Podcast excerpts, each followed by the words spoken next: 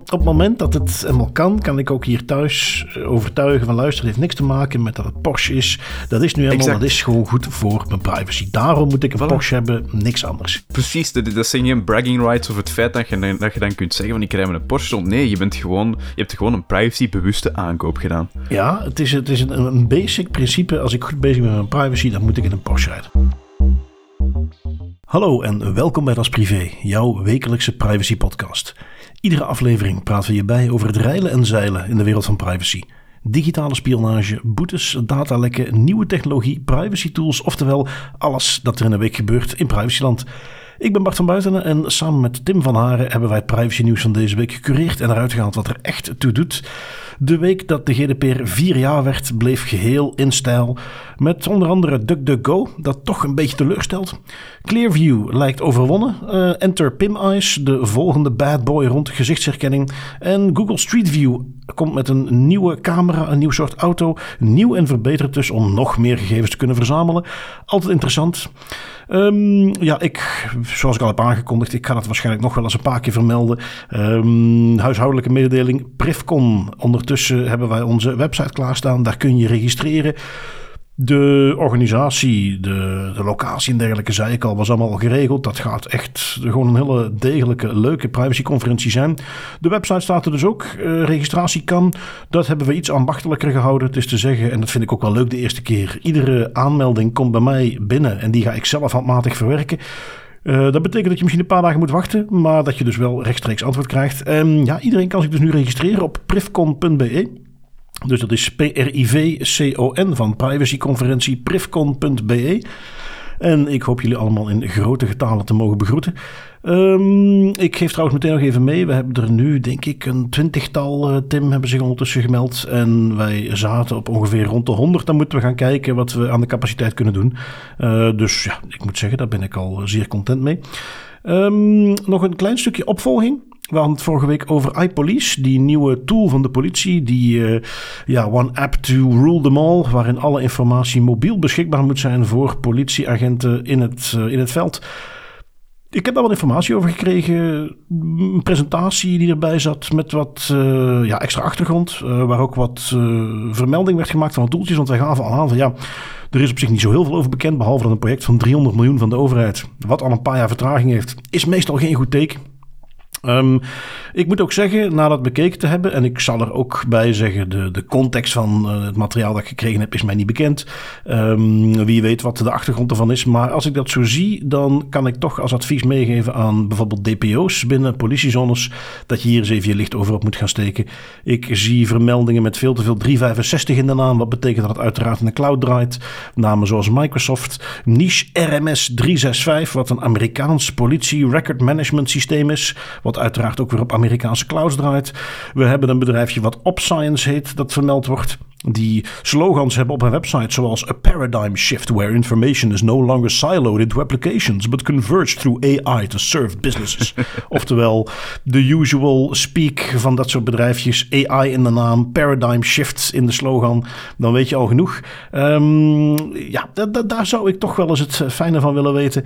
Eh, lijkt mij een heel interessant om weer eens op zoek te gaan naar wat informatie. En eens even te zien waar al die politiegegevens waar men eh, als agent doorheen mag gaan struinen, eh, effectief opgeslagen zitten. En wie daar eigenlijk allemaal toegang toe heeft. En vooral hoe men kan gaan opvolgen wie daar toegang toe had. Want dat blijkt toch altijd een hele interessante te zijn.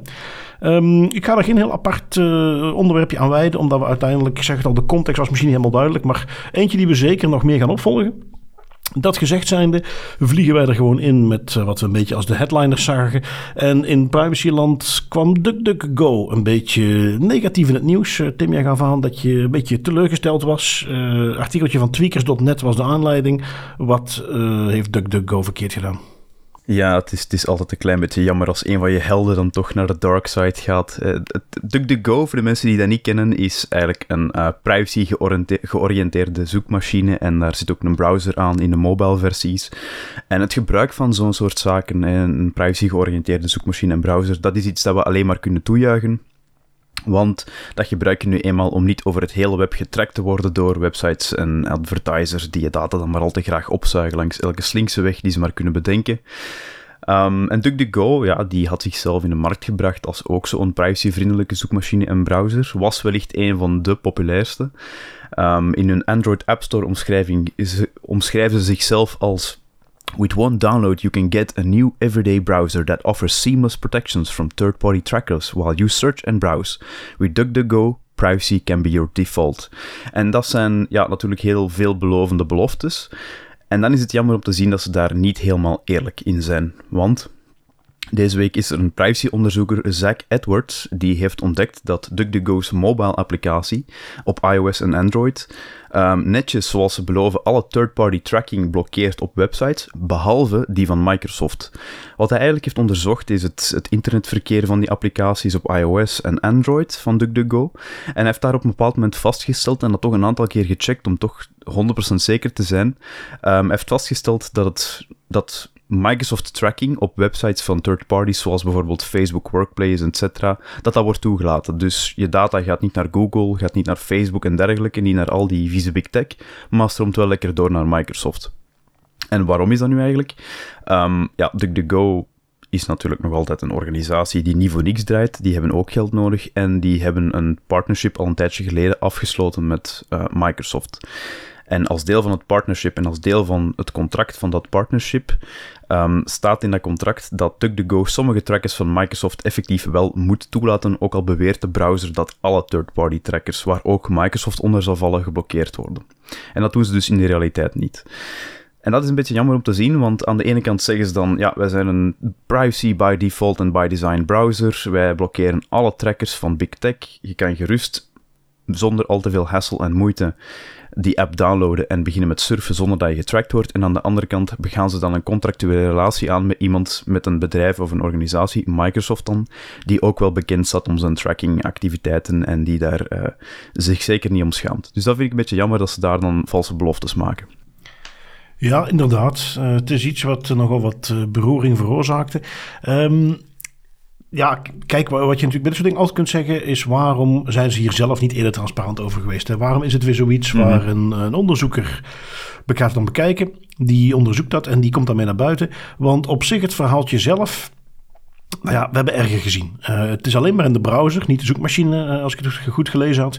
En het uh, beperkt zich tot LinkedIn, Bing en andere Microsoft linkjes. En voor de rest doen ze precies wat ze zeggen. En dus als ze daar nu eigenlijk, en dat is het gevoel wat ik hier heel, heel sterk bij kreeg. Als dit iets is wat ze vanaf dag één hadden meegegeven van jongens, we hebben een syndication agreement met Microsoft. Dat, uh, ja, dat is vanwege die en die reden is dat nu helemaal noodzakelijk. Um, dat betekent ook dat wij dus voor sommige dingen bij Microsoft afspraak hebben dat wij die voor hen niet blokken. Maar let op, voor al de rest zijn wij gewoon jullie betrouwbare browser en kun je die voor al die dingen gebruiken en is er geen veldje aan de lucht. Maar dit ene dingetje proberen we nog heel erg uh, om er iets aan te doen, maar moeten we nog even toestaan. Dan was het al meteen een heel ander verhaal geweest, maar uiteraard zien we weer de good old classic. We gaan dingen verzwijgen, die komen dan vroeg of laat een keer naar buiten en je zit nu eenmaal met een product wat 100% gebouwd is op vertrouwen. Um, wij analyseren niet zelf de broncode van die dingen. Dus we gaan uiteindelijk af op een beetje het vertrouwen dat wat ze vertellen, dat ze doen, dat ze het ook echt doen. En dat maakt dit zo zuur. Niet de omvang. Uh, ik heb ook wat ik tussen de lijnen door wat begreep, is dat dit ook niet per se is dat Microsoft dit ook uh, um, ja, een volledige Google Scale Tracking Engine omheen heeft gebouwd. Um, nee. Dat het ook uh, ja, meer iets te maken had met de manier hoe ze data kunnen verzamelen en, en uh, hoe mm -hmm. de overeenkomsten is opgezet met Microsoft om dingen te verbeteren.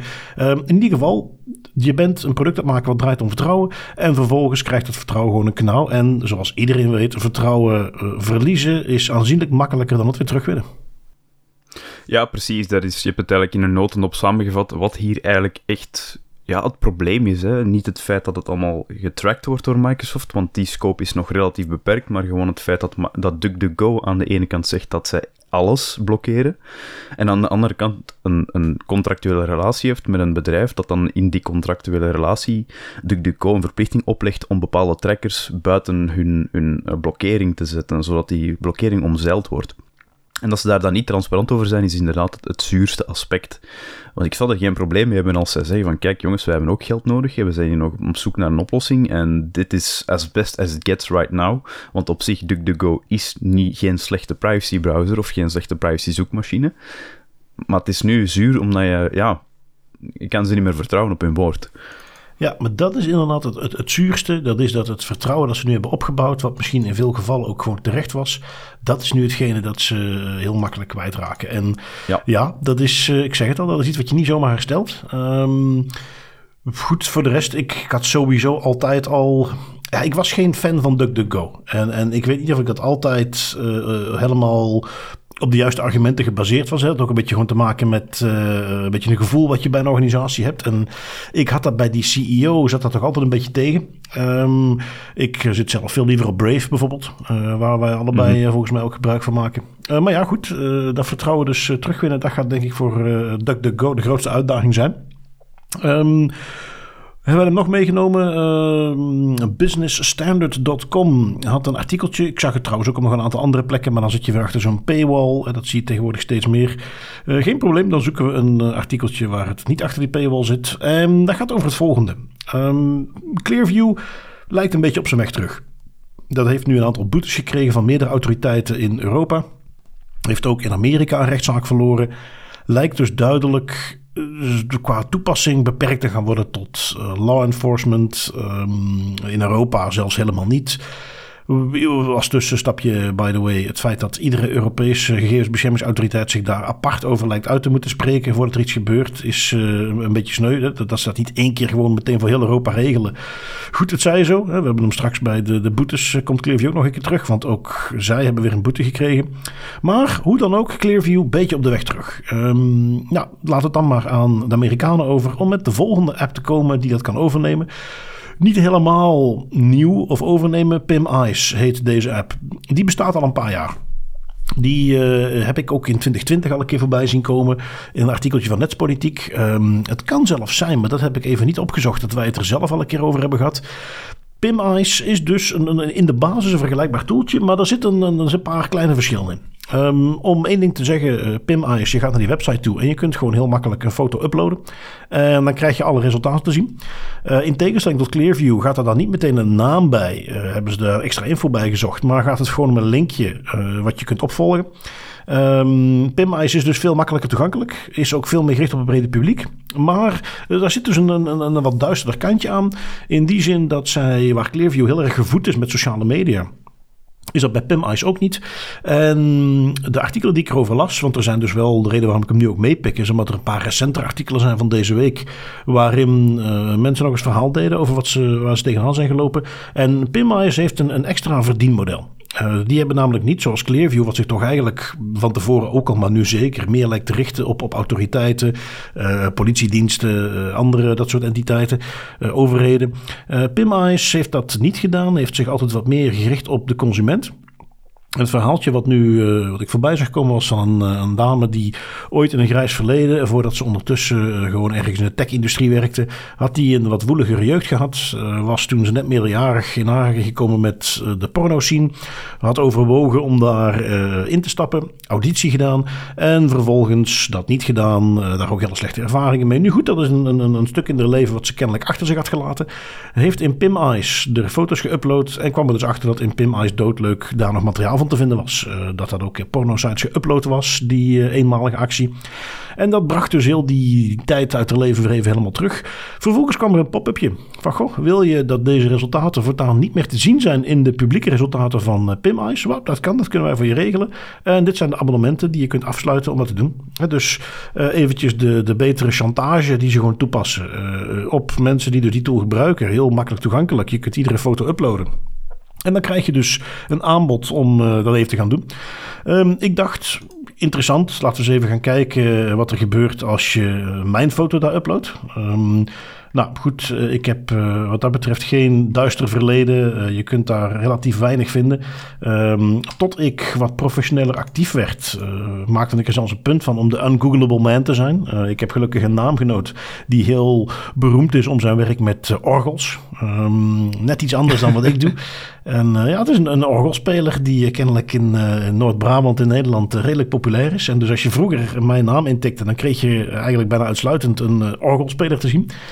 dus ja, als je wat background van mij aan het doen was, dan kwam ik er in ieder geval heel onschuldig uit. En niet meteen het type terrorist orgelspelers. Nee, nee, nee heel christelijk.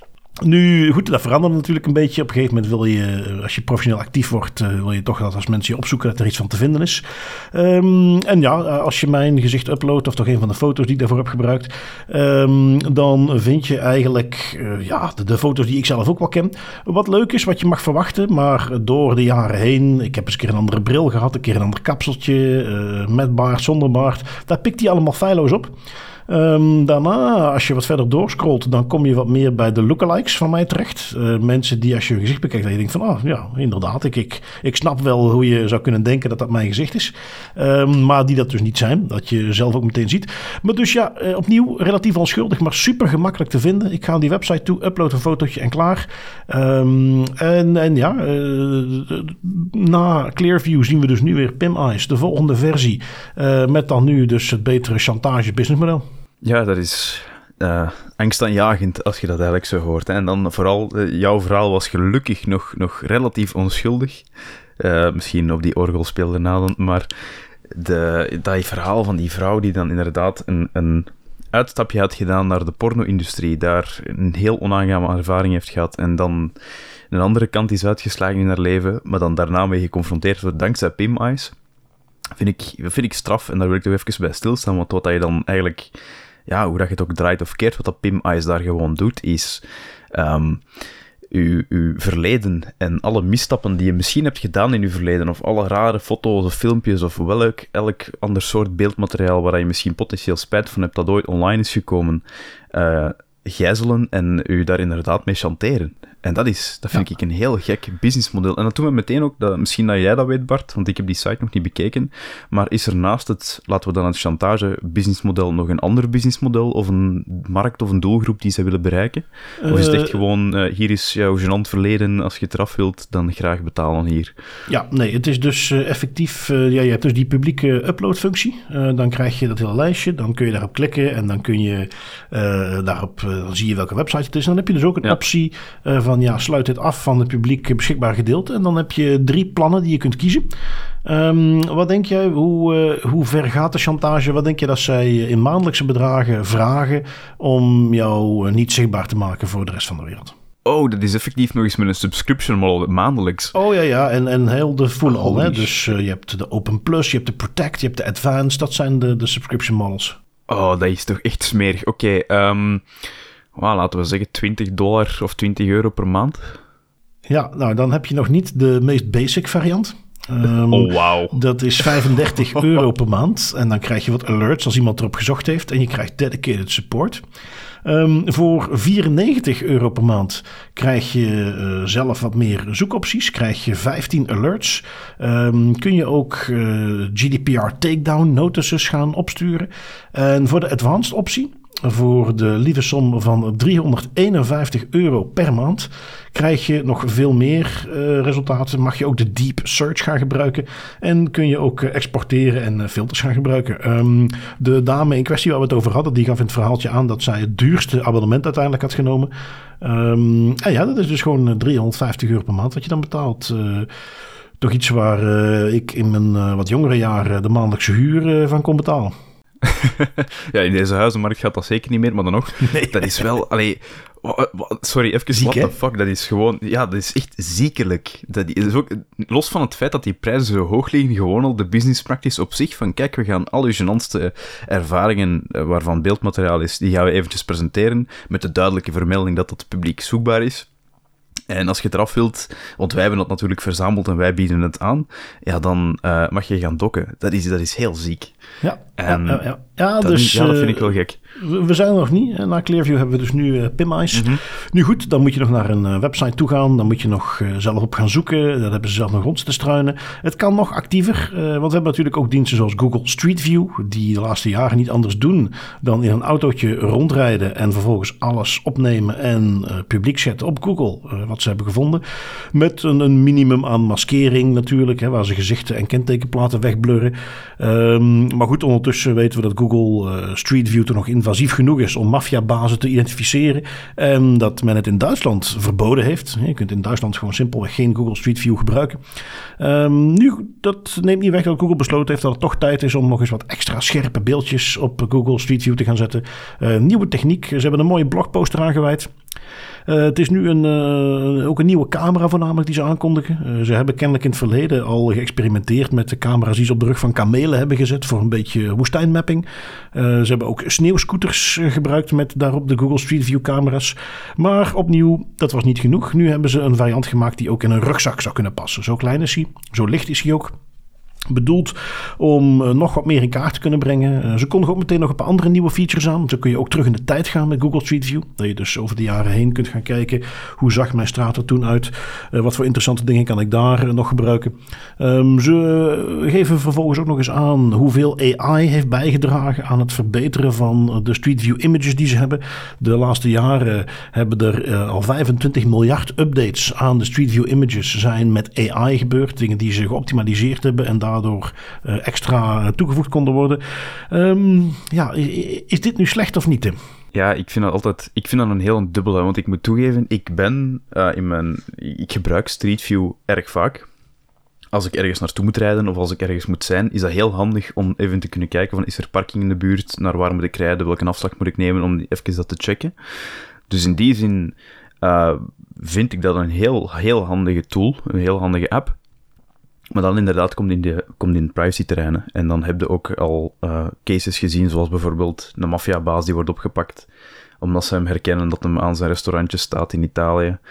Of uh, ja, ander soort, ander soort zaken. En dan voel je toch wel aan dat dat, ook al wordt het een beetje geblurred en ook al wordt er wel rekening mee gehouden, dat het eigenlijk nog wel wat beter kan. Doet me trouwens meteen denken aan, ik was er aan het denken, omdat ze hier zeggen van ja, we hebben AI voor een heleboel zaken gebruikt ik vraag mij oprecht af of dat Google niet op de een of andere manier AI zou kunnen toepassen om mensen uit het beeld te wissen. Dus men zegt van we hebben genoeg foto's van de omgeving, we kunnen nu een AI gaan gebruiken om iedereen die op de foto staat in Street View, om die ervan te krijgen, zodat we op zijn minst dat al weg hebben, dat het niet gewoon gaat om geblurde gezichten, maar gewoon om de omgeving. Zoiets, dat zijn zaken waar ik aan denk die dat iets privacy-vriendelijker zouden kunnen maken. Want op zich vind ik het nog altijd een, een goede app en um, zie ik wel dat het een, een meerwaarde kan bieden. Ik, eh, ik vind het wel interessant. Uh, ik, ik, weet even niet meer hoe het heet, maar er is zo'n appje waar je heen kunt gaan. Daar kun je dan een foto uploaden en dan kun je zeggen: uh, haal dit van mij uit het beeld. En dat schijnt redelijk goede resultaten te produceren. Dus dat je een persoon of, of een, object zelfs kun je gewoon aanduiden en dan haalt hij dat uit het beeld en krijgt dus een foto alsof het er nooit was. Nou ja, dus mhm. dan, dan lijkt mij dat dat ook het soort technologie is wat Google zonder problemen zou moeten kunnen toepassen. En dat zou, want dat is ook waarom ik een beetje niet per se sarcastisch vroeg, is dit nu slecht of niet? Want inderdaad, ook ik gebruik Google Street View wel eens. En dat heeft heel nuttige dingen. Um, maar inderdaad, dan gaat het mij voornamelijk om locaties. Uh, weten waar ik heen moet. hoe ziet het eruit? Uh, ik heb dat zelfs in de zoektocht naar vastgoed heb ik dat wel eens gebruikt. Hoe zag het eruit? Hoe ziet de buurt eruit? Um, dingen die anders niet voor elkaar kunt krijgen. Dus het is niet allemaal slecht. Dus ik, ik vind het eigenlijk wel een goed idee van jou. Uh, dat, dat, is zeker iets wat Google wat mij betreft gewoon zou mogen en misschien zelfs zou moeten doen. Want we weten dus nu al dat de manier hoe ze nu anonymiseren, dat is gewoon niet genoeg. Dat, dat, dat, dat is nog steeds mensen herkenbaar in beeld brengen. Um, ik zeg het al, ik ben toevallig zelf dit weekend uh, in, uh, in Duitsland geweest. Um, ja, daar kan het dus überhaupt niet gebruikt worden. Ik heb het nog eens even getest toen ik er zat. Maar volgens mij ook, als je dat nu buiten Duitsland, in Duitsland wil doen, werkt het niet. Maar goed, ik zat er dan, ik test het nog eens. En, en nee, effectief inderdaad. Je kunt, wat je dan wel ziet, dat vond ik dan het, het, het grappige. Um, je kunt wel foto's die mensen geüpload hebben, krijg je nog te zien. Dus als je dan zo'n poppetje dropt op de map ergens, dan krijg je dus niet de klassieke Street View. Maar je krijgt okay. wel foto's die mensen zelf Dus je kunt er niet doorheen struinen en dan opnames zien waar mensen rond. Maar je kunt dus wel een foto zien die iemand geüpload heeft. Waar dan gewoon degene die ik bekeek, dat stond een man of twintig, gewoon herkenbaar in beeld. Want die waren toen toevallig op die locatie aanwezig. Dus in die zin, dan doen ze het wel. um, maar goed, ja, wat dat betreft is het toch iets als, uh, als de Duitsers er tegen zijn. Is dan meestal een teken dat er privacy technisch uh, toch uh, iets aan de hand is. Um, yeah. Dat is natuurlijk meteen een mooie segue naar ons volgende onderwerpje. Want Porsche gaat het nu eens een keer goed aanpakken. Die schakelt, zoals jij het zo mooi zei, een versnelling hoger met een nieuwe privacy strategie. Wat gaan ze doen? Porsche komt eigenlijk met een uh, wereldwijd privacyplan dat zich focust op, hoe dat zij het omschrijven, het vertrouwen van klanten te vergroten door fijnmazige privacy-menus te ontwikkelen. Dat is natuurlijk iets dat als muziek in onze oren klinkt, hè Bart. Mm. En waar zij de nadruk op gaan leggen, is ze willen de nadruk gaan leggen op controle door de bestuurder en transparantie over uh, de reden waarom het bedrijf specifieke informatie vergaart en dan doorstuurt, hoe lang die informatie behaard, bewaard wordt en welke zakenpartners dan specifiek toegang krijgen tot welke data. Ehm, en daar wil ik eventjes op inspelen, want ik vind dat twee um, belangrijke punten, die controle en die transparantie. Hoe dat zij dat eigenlijk hebben opgelost, um, ze zijn zij hebben in het dashboard van de Porsche een privacy mode menu ingebouwd. En dat is een soort minuutje waarin dat chauffeurs hun toestemmingen kunnen geven aan Porsche uh, en ook het indruk terug intrekken om bepaalde persoonsgegevens te gaan verwerken voor een bepaald doeleinden of om die te gaan delen met bepaalde zakelijke partners van Porsche. Um, en ook iets dat heel mooi is dat ik, dat ik daar heb gezien in dat minuutje is, een, um, er is een enkele knop toegevoegd van boven in het menu en die stopt alle verzamelingen van persoonsgegevens. Dus je hebt gewoon een volledige opt-out knop voor alles, of eigenlijk meer een, meer een stop-all tracking. Um, en dat vind ik wel mooi dat ze daar rekening mee houden. Dat ze zeggen van oké, we gaan nu een privacy menu inbouwen, maar we willen het ook zo gemakkelijk mogelijk maken. Dus we gaan gewoon één knop inbouwen die alles afzet. En nog een ander cool detail dat ik ook wel tof vond, privacy by design gewijs, vond ik dat wel een beetje clever. Um, je kunt je privacy-instellingen koppelen aan je Porsche ID. Dat is een soort van account waar dat dan een ID aan is gekoppeld. En stapt je vervolgens uit je mooie Porsche naar een andere Porsche, want ja, zo rijk ben je dan wel. Bijvoorbeeld als je hem huurt op reis voor de, gemiddelde burger. Um, ja, dan past de Porsche automatisch dezelfde privacy-instellingen toe op die auto wanneer je inlogt met je Porsche ID. Dus je privacy-instellingen die blijven bewaard. Vind ik erg netjes aangepakt van Porsche. Um, en ik vind dat dat een, een learning moment kan zijn voor heel veel andere bedrijven. Want ja, ze wijken daarmee wel een beetje af van de rest van de auto-industrie. Um, die wel heel gretig omgaat met de data van chauffeurs en die zoveel mogelijk uit die data, uit die, die wagens wilt kunnen vergaren. En daar zit ook een reden achter, want daar zit best wel wat geld achter als je bijvoorbeeld gaat kijken naar de cijfers van Gartner. Um, die schatten de wereldwijde marktwaarde van die autogegevens nu op 17 miljoen dollar en dat cijfer zal naar hun verwachtingen groeien tot 11 miljard dollar in 2030. Wat dat toch wel ja, een stevige markt is om dan gewoon de privacy te, te invaden van de chauffeurs. Dus dat vind ik, uh, vind ik wel mooi van Porsche. Nog een klein side detail, dat is zeker een aanrader voor iedereen die eens met privacy by design of by default gaat werken. Vraag het ook eens aan de autoriteiten. Porsche heeft dat ook gedaan. Ze zijn, hun privacy team is um, met de toezichthouder van, ik denk dat het Baden-Wartenburg was of zo, waar dat hun hoofdkwartier gevestigd is in Duitsland. Um, zij zijn daar naartoe gestapt. Zij hebben gezegd van, kijk, dit is het design van onze menus, van ons privacy menu. Wat vinden jullie daarvan? Is dit voldoende? Gaan we hier met de bestuurders niet overstelpen? Kunnen we dit nog beter maken? En ze hebben eigenlijk samen met de privacy-toezichthouder gewerkt aan hun nieuwe privacy-strategie. Ja, uh, mooi speel. Um, ja, kijk, zodra ik een Porsche kan kopen, dan weet ik in ieder geval dat ook mijn uh, persoonsgegevens veilig zijn. In, in die zin ja, kun je afvragen in hoeverre zitten we nu in een situatie dat je dan dus weer moet betalen om uh, goed met je gegevens om te laten gaan. Uh, idealiter is ja. als ik in een Dacia stap, dat dat dan ook goed in orde is.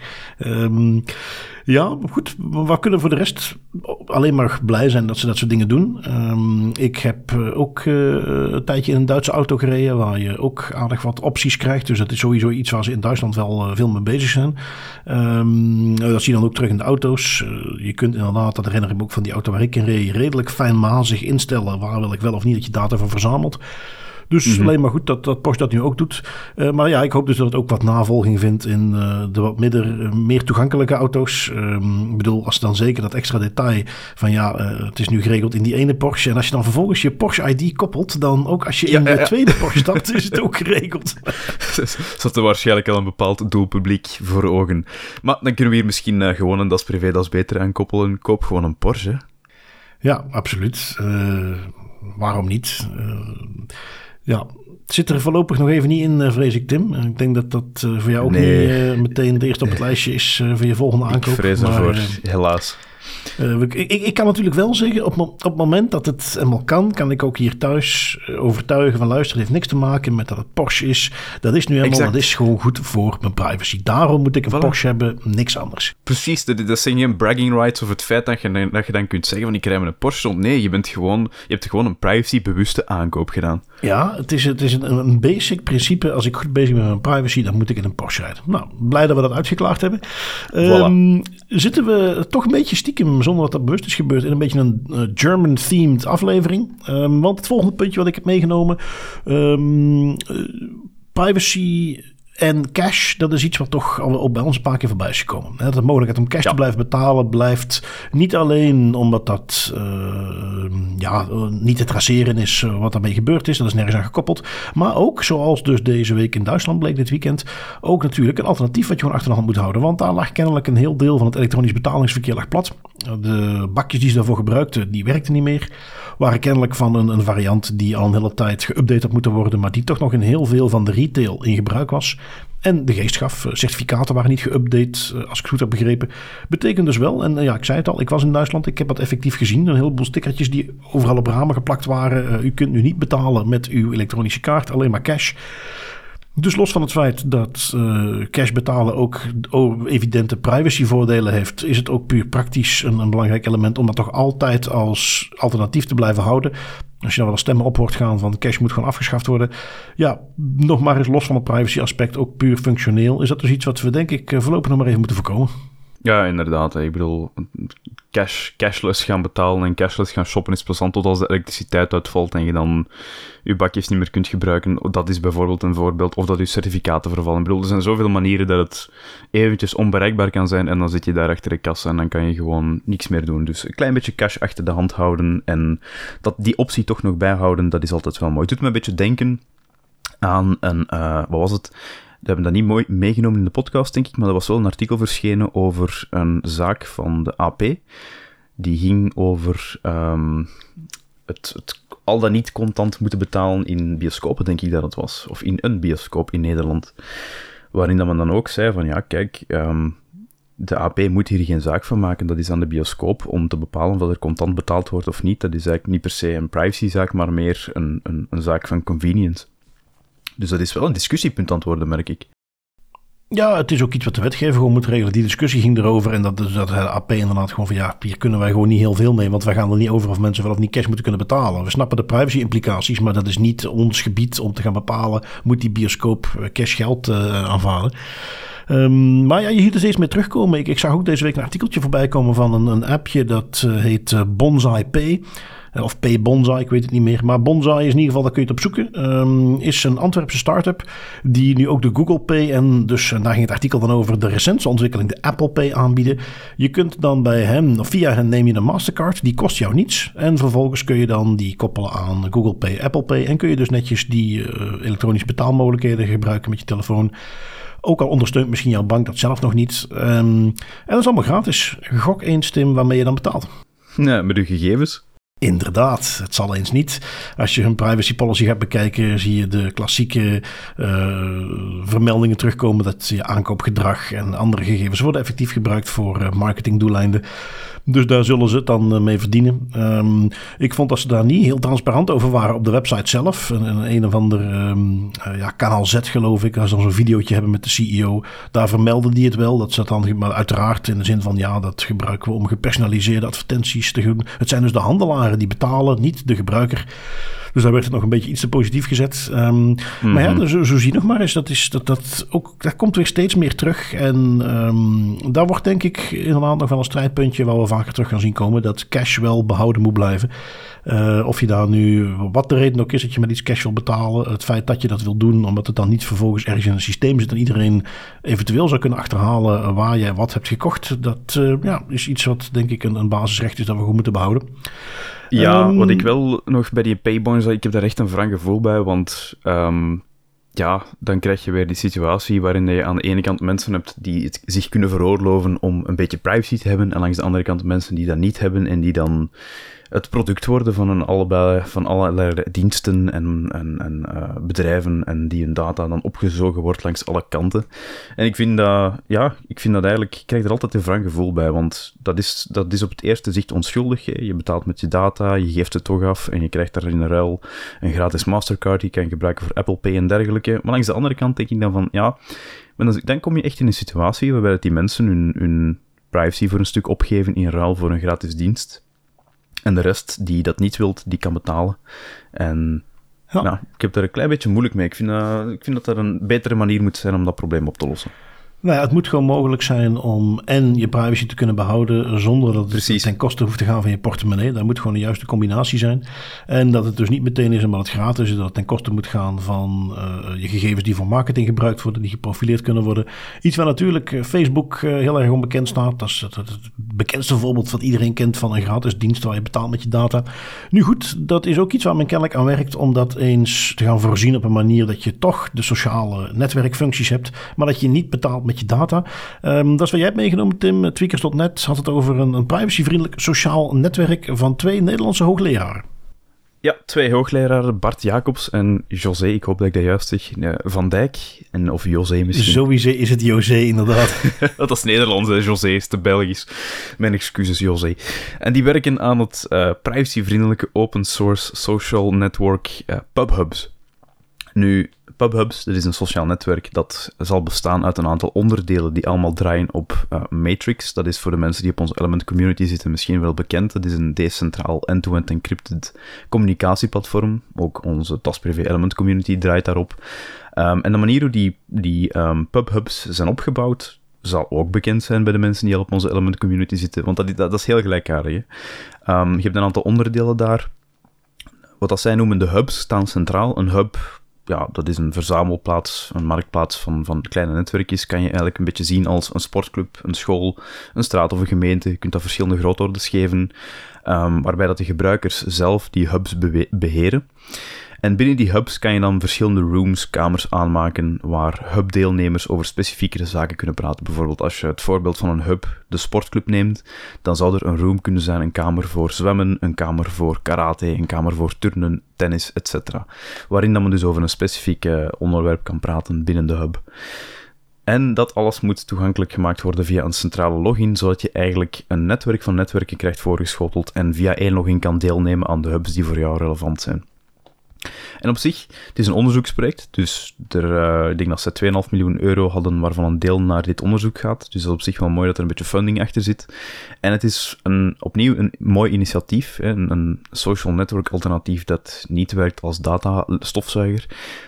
Maar ik moet ergens ook wel toegeven, Bart, dat ik een klein beetje voorzichtig optimistisch blijf bij dit soort projectjes. Want we hebben al heel veel social media alternatieven de revue zien passeren.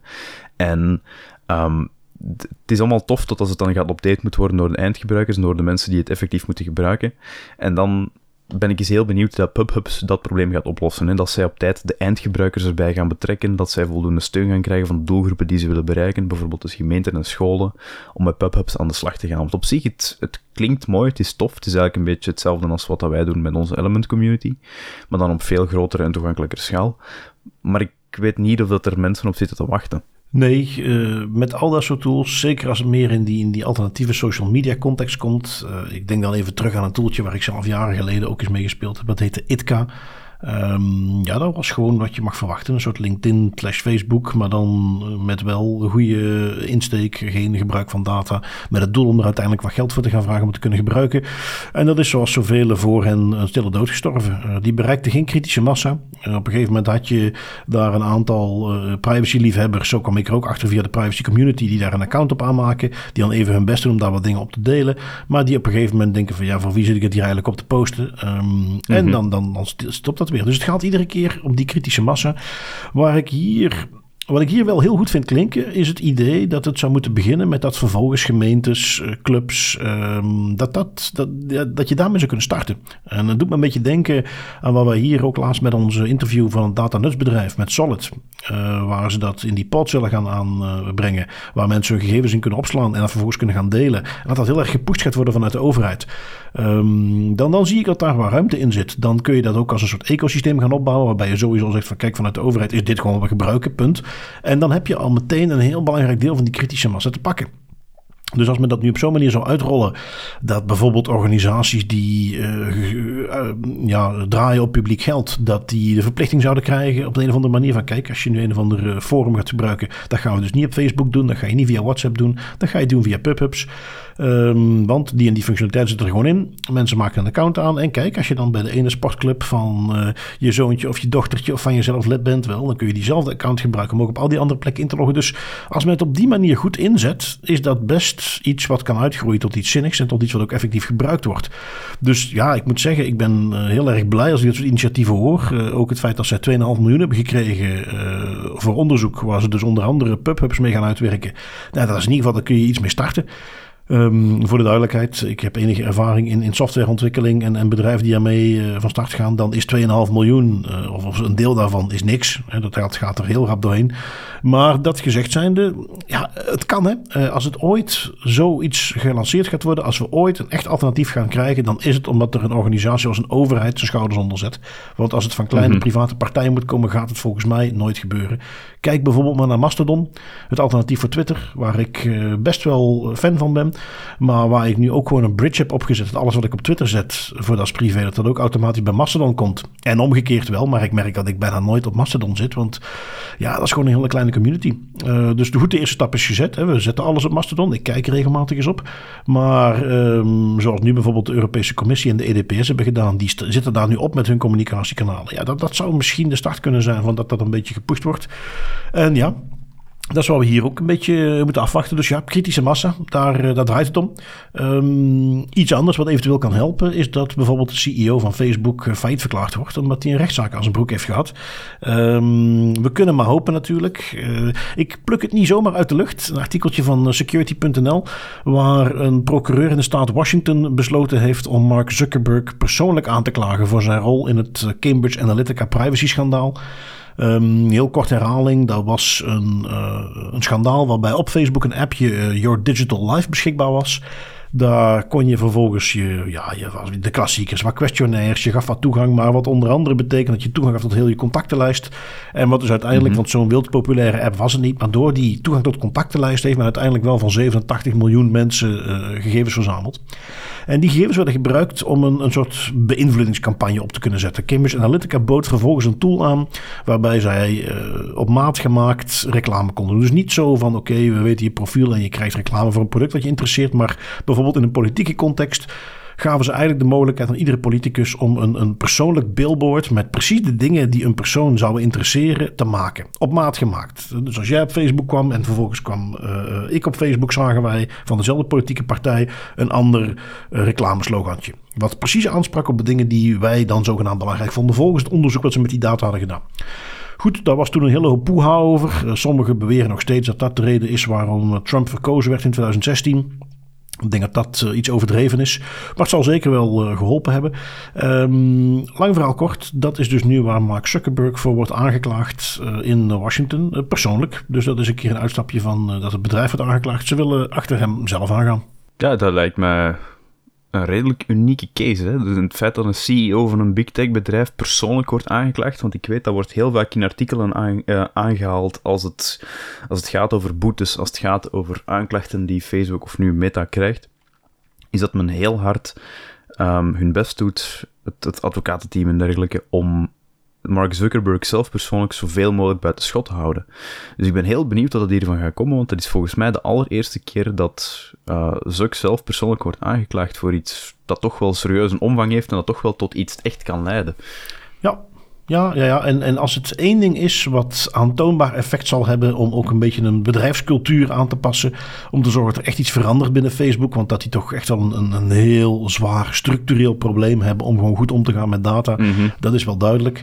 Um, en ja, dat is uh, als de manier ervoor is, ja, dan is het om achter de CEO zelf aan te gaan, want feit blijft, als die zelf binnen zijn bedrijf alle zeilen bijzet om zo'n cultuur om te draaien, dan lukt dat. En uh, goed, uh, je, moet natuurlijk afvragen in hoeverre Zuck nog te bekeren is. Die is natuurlijk al heel ver weg naar de dark side. Maar als het ooit gaat gebeuren, dan is de massa aan zijn portemonnee komen, denk ik dan.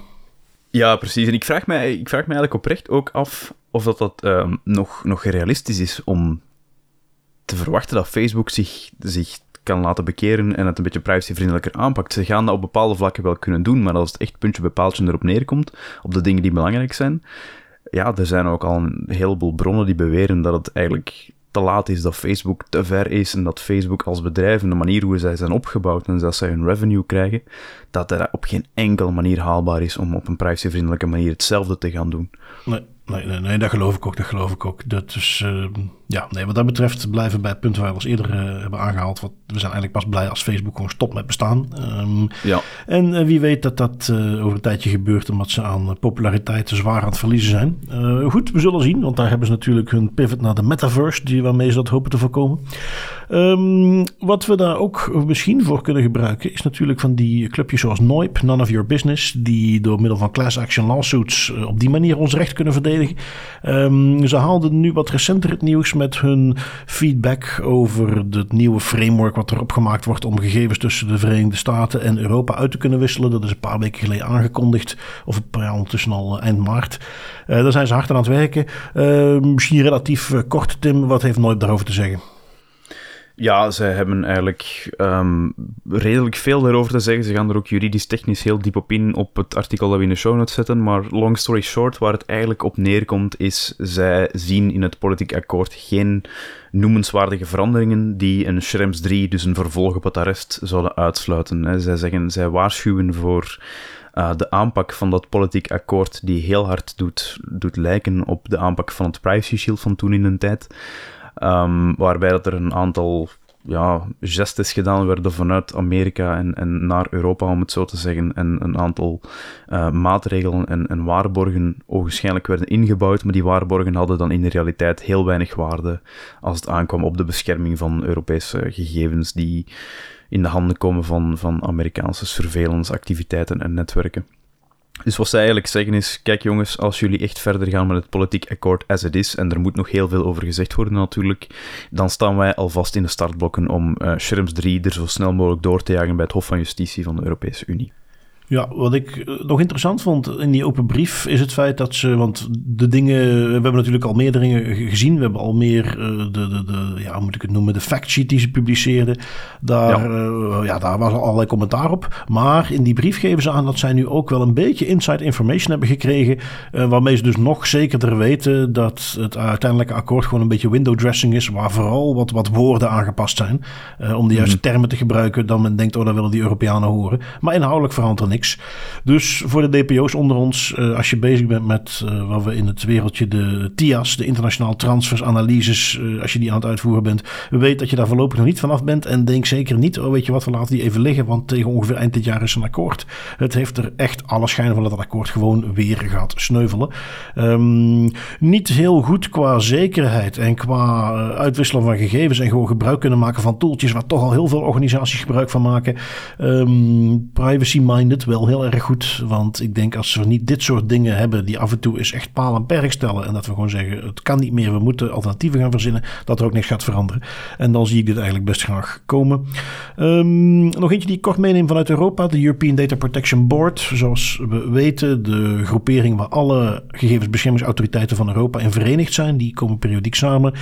Um, ja, halen nog eens een keer, uh, hangen nog eens een keer aan de alarmbel we zien dat tegenwoordig steeds vaker. Dat er weer een nieuw voorstel is. We hebben het al gehad over natuurlijk uh, chat control. Dat voorstel vanuit Europa om ons bericht te gaan lezen. Uh, de vorige keer hadden we het over de Verenigde Naties. Die weer in het kader van criminaliteit over heel de wereld gegevens willen gaan uitwisselen. En nu is er weer een nieuwe variant. Dit keer in het kader van fraude en geldwitwassen. Dus ook weer criminaliteit. Um, ehm, EML kennen we dat ook wel. Anti-money laundering heet die wetgeving. Als je in het, eh, de financiële sector werkt ben je daar zeer zeer bekend mee. Um, banken mogen nu al, dat, dat vergeten mensen wel eens. Maar uh, nu al in het uh, anti-terrorisme bijvoorbeeld uh, hebben banken al verplichtingen. Mogen zij ook al opzoekingen doen op sociale media? Hebben ze echt al tools die dat soort gegevens minen om te achterhalen als ze nieuwe klanten binnenkrijgen? Is dit mogelijk iemand die aan bepaalde criminele activiteiten is? Gelinkt is? Um, goed, er zijn dus nu nieuwe voorstellen om dat weer een stapje verder te gaan doen. En de EDPB komt zonder eigenlijk dat we er heel diep op ingaan. als je daarmee bezig bent, uiteraard in de show notes de brief van de EDPB. Maar goed, die hangen nog eens aan de alarmbel, omdat ze kort samengevat zeggen: er gaan mogelijk veel te veel gegevens gedeeld worden voor wat men eigenlijk van plan is en voor wat eigenlijk de doelstellingen zijn. En dus ja, daar moeten we goed op gaan letten.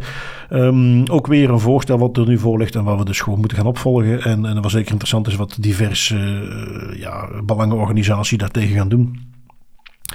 Um, want op het moment dat zo'n bank nog meer gegevens gaat verzamelen, ja, de dingen die je hebt, die kunnen ook lekken. En dan kom je met een mooi datalekje te zitten. En de AP had nog eens wat eh, statistieken, geloof ik, die ze gepubliceerd hebben over hun, eh, uit hun jaarrapport over datalekken, als ik me niet vergis, Tim. Ja, gewoon heel kort om eventjes aan te halen. Vorige week hadden we het nog over een uh, Nederlandse organisatie, ik zelfs een publieke instelling, die iets meer dan duizend datalekken had gemeld op één jaar tijd. Ja, het UWV. Het UWV, shout-out naar het UWV met hun duizend datalekken, nog maar eens. En de AP, ja, die had natuurlijk nog een, een leuk jaarrapport gepubliceerd, waarin zij ook ingaan op hoeveel datalekken er nu eigenlijk echt gemeld zijn in 2021 en wat voor soort datalekken.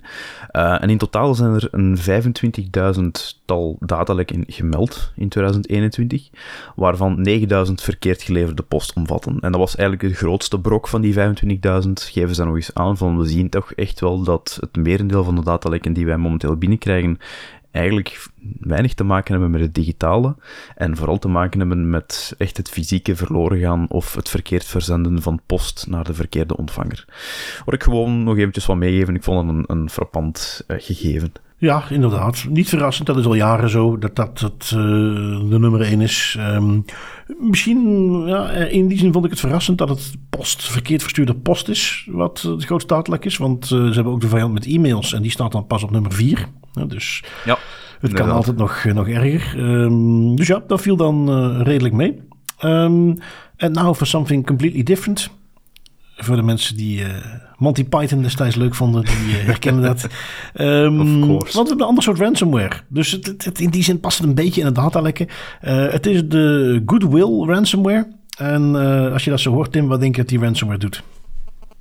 Um, Oké, okay, ja, ik, ik, ik ga even een gokje doen, hè, maar Goodwill ransomware, dus dat is ransomware die je gegevens gijzelt en die gaat dan, I don't know, een donatie of zo vragen aan een goed doel. Uh, ja, bijna. Ze zijn iets specifieker. Maar inderdaad, als jij dus getroffen wordt door die ransomware, moet jij niet ergens in een of andere obscure Bitcoin exchange uh, bitcoins gaan kopen om te betalen. Nee, dan wordt er geacht dat jij drie acts of kindness kunt laten zien. Um, je moet die natuurlijk ook gaan publiceren. Ja, ze noemen natuurlijk zelf Three Acts of Goodwill. Vandaar uiteraard de Goodwill Ransomware. Um, die drie dingen die je moet doen is dat je ten eerste moet jij uh, een donatie gaan doen voor nieuwe kleren en dekens voor de daklozen. En via Facebook, Instagram of WhatsApp word je dan vervolgens, moet je dat gaan sharen en dan kun je dan naar hun doorsturen. De tweede is dat jij vijf arme kinderen onder de 13 jaar meeneemt naar Domino's, Pizza Hut of KFC en ze laat bestellen wat ze maar willen. Um, en de laatste wow. act die ze vragen is dat jij financieel assistentie verleent aan zij die uh, dringende medische hulp nodig hebben, maar die het niet kunnen betalen. Um, ik kan mij niet aan de indruk onttrekken dat dit voornamelijk op de, laten we zeggen, meer Amerikaans getinte landen gericht is. In Europa, de meeste van die dingen, stel dat ik die ransomware krijg, en ik wil niet zeggen dat ze er niet zijn, hè, laat dat duidelijk zijn. Maar ik zou zo rap niet weten waar ik 1, 2, 3, 5 onder de 13-jarige kinderen moet gaan vinden die ondervoed zijn. Uh, ik zou niet weten, ja trouwens, daar heb je nog wel een paar dakloze opvang in Brussel die ik heen zou kunnen om wat dekens af te geven. Dus dat lukt nog wel. Maar ook uh, het hele principe, wat natuurlijk super Amerikaans is. Je hebt dringende medische hulp nodig, maar je kunt het niet betalen. Ja, dat is iets wat we hier ja. in Europa veel, veel minder kennen. Hè. We hebben onze ziektekostenverzekeringen, we hebben de mutualiteit. Dat is zeker niet perfect, maar het hele idee van ik heb kanker, maar ik, ik doe het maar niet, want ik kan de chemo niet betalen. Dat is iets wat we hier in, in, in, in Europa amper tegenkomen. Dat is echt een Amerikaans ding. Maar goed, dat gezegd zijn, het is eens een keer wat anders qua ransomware. Uh, ja, het is, het, is, het is een mooi voorbeeld, denk ik, van... Um, want ja, je hebt, je hebt mensen die hacking doen of die, die bepaalde malware dan ontwikkelen. En vaak zijn dat cybercriminelen dit is een mooi geval van niet een cybercrimineel, maar een hacktivist. Dus uh, iemand die met zijn, met zijn skills, met zijn tech skills probeert om een steentje bij te dragen aan de wereld of een politieke boodschap de wereld in te sturen bij deze. Dus kinderen naar Domino's brengen om daar pizza mee te gaan eten. Het is interessant, moet ik zeggen. Er zijn denk ik andere manieren om het, dakloze probleem de wereld uit te helpen in plaats van mensen hun computers te gaan gijzelen. Maar uh, swat. Ja, het is ergens ook een beetje dubbel, hè?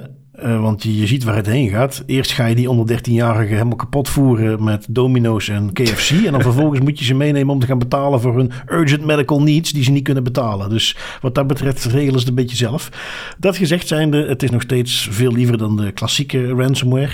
Absoluut, um, ja. En ja, goed, dan uh, zijn we natuurlijk toe aan onze autoriteiten. You will respect my authority! En de eerste die jij hebt meegenomen, Tim, is uh, iets van uh, vanuit Amerika. Waar ze toch nog eens laten zien dat als het aankomt om een boete uitdelen, dat ze dan toch uh, second to none zijn. dit keer is Twitter de pineut. De FTC heeft een boete uitgedeeld. Op welke manier was Twitter stout geweest? Ja, Twitter is stout geweest in de, in de zin dat zij doelbinding of het concept van doelbinding niet zo helemaal goed begrijpen. Wat er gebeurd is, is Twitter heeft tussen mei 2013 en september 2019 haar gebruikers aangemoedigd via verschillende campagnes om een gsm-nummer of e-mailadres te delen voor security doeleinden. Uh, specifiek dan multifactor authentication, waarbij je gaat inloggen met een wachtwoord en dan een sms'je dat gestuurd wordt naar een gsm-nummer. Um, en account recovery. Dat heeft relatief dat was relatief effectief. Zo'n 140 miljoen gebruikers van Twitter die volgden de security pitch en die gaven dus hun contactgegevens aan het social media platform voor die security doeleinden. Of dat dachten ze toch? Haha, want vervolgens gebruikte Twitter diezelfde gegevens ook om uw doelgerichte advertenties aan te gaan bieden. En dat is ontzettend ironisch, want dat is dus effectief Twitter die de bezorgdheid van de consument over zijn of haar privacy en security uitbuit, op een manier die verdere inbreuken op zijn privacy vergemakkelijkt. Dat is een beetje vreemd dat Twitter dat op zo'n manier doet, maar als wat, het is een social media big tech kanaal, dus ze nemen alles wat ze kunnen nemen, dat zijn we ondertussen al gewoon. FTC, de Federal Trade Commission, ja, die kon natuurlijk ook niet meer lachen. Doelbinding is ook daar nog wel iets relevant, gelukkig. Ook al heerst de GDPR-wetgeving daar niet. En die leggen daar een boete op van 150 miljoen US dollar aan Twitter. En die krijgen ook, Twitter krijgt dan ook een aantal bevelen mee. Um, zo moet Twitter alle verzamelde gsm-nummers en e-mailadressen niet meer gebruiken, of toch degene die ze verzameld hebben voor de security doeleinden, mogen ze niet meer gebruiken voor targeted advertising. Um, ze moeten ook gebruikers op de hoogte brengen van het misbruik van die gegevens, de handhavingsactie van de FTC en gebruikers uitleggen hoe ze gepersonaliseerde ads kunnen uitschakelen en hun multifactor authentication instellingen kunnen herzien. Dus dat vind ik op zich wel een mooie. En Twitter moet uh, multifactor authentication opties aanbieden die, uh, waarbij geen gsm-nummer nodig is. Dus op zich niet slecht. Ah, misschien was er nog bijna een vergeten, last but not least. Twitter moet ook een verbeterd privacy-programma invoeren en uh, daarvan evaluaties laten uitvoeren door een onafhankelijke derde partij en privacy-incidenten binnen de 30 dagen melden aan de FTC. Dus die zijn wel redelijk hard op hun vingers getikt. Um, en dat toont ook nog maar eens aan dat ja, de FTC als ze kunnen, als ze willen, als ze er tijd voor krijgen, kunnen ze ook wel eens iets nuttigs doen. Ja, absoluut. En uh, goed, ja, de Das Privé, Das Beter. Uh, tip voor de luisteraars die in software development zitten, want het is er eentje die je toch vaak tegenkomt van, oh, we hebben die data nu toch. Dan kunnen we die meteen daarvoor gebruiken. Ja, um, ja dat is dat principe van doelbinding. Hè. Als je die gegevens verzameld hebt voor het beveiligen van mensen hun accounts, mag je die niet gaan hergebruiken voor een marketingcampagne met hun gsm-nummer. Um, en dus een redelijk evidente waarmee Twitter nu tegen de lamp is gelopen. Um, ik heb nog eentje van eigen bodem. De gegevensbeschermingsautoriteit heeft nog eens uitgehaald uitgehaald. Ja, als je dat afzet tegen 150 miljoen boete, dan is dit toch een iets andere orde van grootte. Maar uh, iets wat ik op de achtergrond ook een beetje heb meegemaakt, omdat ik ook uh, mee heb gedaan bij de verdediging van een van de partijen die hiermee te maken heeft. Um, een, een, onderzoek wat zij gestart zijn in 2019, namelijk hun grote cookie-onderzoek. Toen begon het een beetje te lopen, alles rond cookies. En zij hebben, en dat doen ze niet veel, want daar hebben ze gewoon de capaciteit niet voor, denk ik. Maar ze hebben een, een uit eigen beweging een thematisch onderzoek gestart. De inspectiedienst is zelf op basis van de top 20 meest geraadpleegde media-websites zijn ze onderzoek gaan doen naar het gebruik van cookies en alles wat daarmee samenhangt. Uh, denk aan hoe ziet de cookie banner eruit? Uh, kun je toestemming weigeren? Uh, wat wordt er geplaatst op je toestel als je toestemming weigert? De klassieke cookie-dingen. Um, dat is dus ja, al best wel lang lopende, maar nu is de eerste boete uit het onderzoek is uitgedeeld. dat waren de twee onderste van de top 20, Knak en Lviv. En die hebben een boete van, uh, of ja, Roularta, die erachter zit, heeft een boete van 50.000 uh, euro gekregen. Dus ja, in een GBA-begrippen best een aardige boete. Denk eventjes de eerdere eerste boete die ze gaven aan jubel.be, die ook met hun cookie banner tegen de lamp liepen, dat was 15.000 euro. Roularta natuurlijk een iets andere orde van grootte, die hebben 15.000 euro aan de broek gekregen. En hou in de gaten, dit liep dus tegen nog een stuk of 6, 7 andere mediahuizen. Uh, dus dit zal uh, de eerste in de rij zijn, want ik ga er wel van uit dat zij nu dit naar buiten is gekomen. Dat zij vervolgens ook die andere relatief aan het afronden zijn. Want je kunt niet heel de achtergrond van deze zaak al publiceren. Hoe de geschillenkamer daarnaar kijkt. Terwijl tegelijkertijd die andere zaken nog lopen. Uh, dat mm-hmm. gezegd zijnde, ik zag al reacties voorbij komen van mensen die zeiden van uh, advocaten die aangaven van goh, ik ben dit voor mijn klant nog aan het behandelen. En wij moeten nog steeds gehoord worden. Dus dat is toch interessant. Hoe gaan ze dat dan aanpakken? Zijn ze er al uit en gaan ze die publiceren? Of ja, kunnen wij nu op deze manier die informatie gebruiken? Dus In die zin een klein beetje vreemd, maar uh, in de basis, de cookie banners die Roulachta gebruikte, waren inderdaad niet conform, waren niet in orde. Dus blij dat daar nu wat gevolg aan zit. Ik heb dan zelf even de proef de som genomen, rap even naar de, een van de websites van de Roulachta gegaan, uh, onder andere Data News. Een website die ik overigens graag bezoek, waar uh, leuke artikeltjes voorbij komen, die we ook vaak in de podcast meegebruiken. Maar die cookie banner zit nog steeds niet goed. je hebt nog steeds niet op het eerste scherm dat je krijgt een optie om gewoon meteen te zeggen disagree to all of reject all. Um, als je dan vervolgens op die meer informatie klikt om het uit te zetten, dan zie je als je toestemming zou geven dat dat een gecombineerde toestemming is. Dat je voor de dingen die je meteen ziet toestemming geeft, maar dan ook staat er heel klein onderin nog eens een heel rits aan extra dingen waar je ook toestemming voor zou geven. Dus dat kan nog steeds beter. Um, maar goed, in ieder geval, de GBA is daar wel actief mee en hebben dus nu 50.000 euro boete uitgedeeld. Iets wat veel mensen die actief zijn rond dit soort dingen wel goed uitkomt. Want die kun je eindelijk nog eens aangeven van kijk, die cookies, dat is niet alleen maar een paar privacy fetisten die je belangrijk vinden. Uh, de GBA zelf deelt er ook 50.000 euro boete voor uit. En voor een doorsnee Belgisch bedrijf is 50.000 euro toch nog steeds een bedrag waar je eventjes uh, voor op je stoel gaat zitten. Ja, zeker iets wat dat wel de aandacht kan van bepaalde decision makers zal trekken. Alleen, ik blijf het een beetje jammer vinden dat zo die, die cookie-boetes, dat dat best lang duurt. Dat heeft, wat was het hier, een doorlooptijd van twee, drie jaar gehad? Ja. Dat is best lang, hè? Ja, dat kun je wel zeggen. Vind ik, vind, ik, uh, vind ik een beetje lang voor iets dat je eigenlijk relatief snel kan aantonen van ofwel zit het hier goed ofwel wel, zit het hier niet uh, ik, ik, heb dus een, een, een, inspectieverslag gezien en wat mij daaraan is bijgebleven is dat ze er wat mij betreft veel te diep in zijn gedoken. Ze zijn allerlei ja. uh, analyse toeltjes gaan gebruiken. Ze hebben daar echt eh, ze hebben daar veel te veel tijd in gestopt. Terwijl ze zich, van mij betreft, gewoon op de absolute basics hadden kunnen richten. Dingen die je makkelijk ook kunt bewijzen. Het feit dat je geen reject all hebt. Het feit dat de informatie niet duidelijk genoeg is. Dingen waar je ook geen ellenlange discussie over hoeft te voeren. En goed, ja, dat hebben ze niet gedaan. Um, met ja, wellicht eh, ook redenen die wij misschien niet kennen. Uh, hoe het ook zij, uh, verwacht er nog meer van. Want het is dus pas de eerste in een wat langere reeks. Um, en als we het hebben over de eerste in een wat langere reeks, ja, dan kan Clearview ook tellen. Hè? Ja, inderdaad. En daar moeten we ook geen lange discussie meer over voeren. Die uh, krijgen nog maar eens een boete, de zoveelste van een bepaalde Europese autoriteit. Deze keer de ICO, de Britse autoriteit. Um, zij krijgen van de ICO 9 miljoen euro boete en ze moeten, net zoals een aantal andere, andere beslissingen van andere autoriteiten, ook alle data van Britse burgers verwijderen en ze mogen geen gebruik meer maken van persoonsgegevens van Britten. Dus het wordt eigenlijk het gebruik van Clearview of toch het vergaren van de data wordt de facto verboden uh, in Brittannië. Is een beetje interessant wel nog, want zij hebben, um, of toch ja, het, verzamelen van de data wordt verboden, het gebruik niet per se.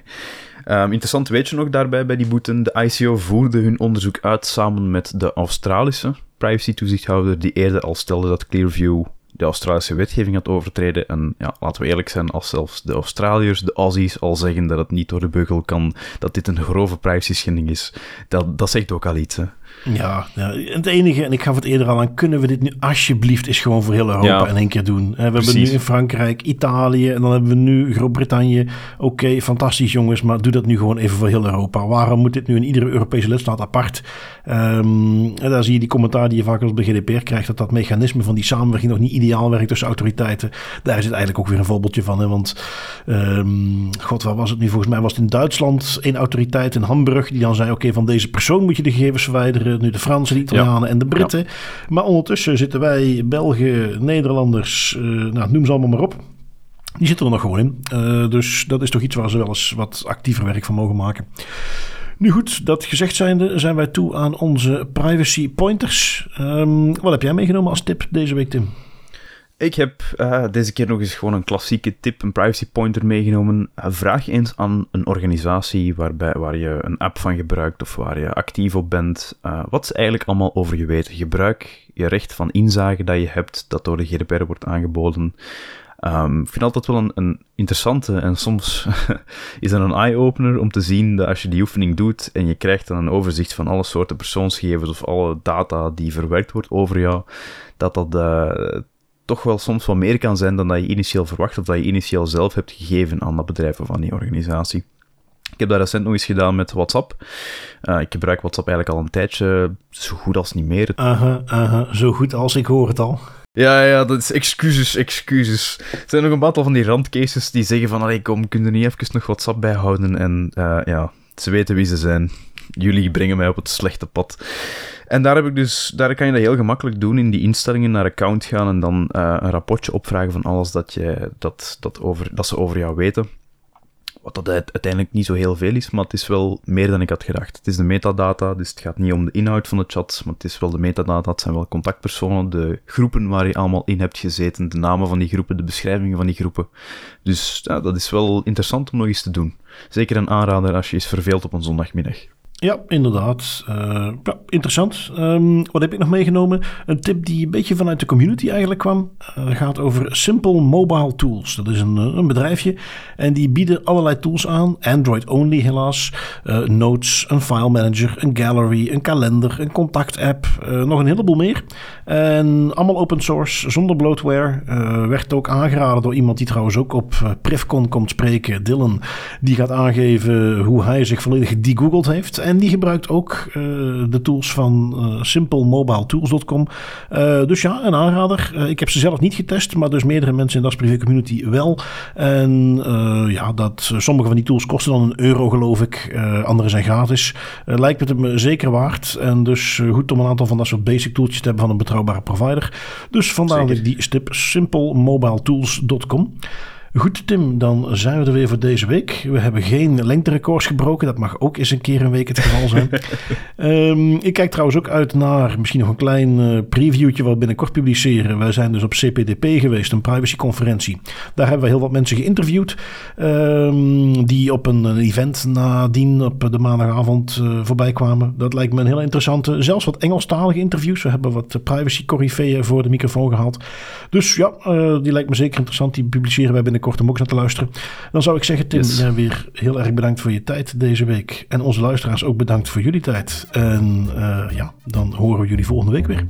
Ja, Bart, zoals altijd, met heel veel plezier en tot volgende week. Tot volgende week.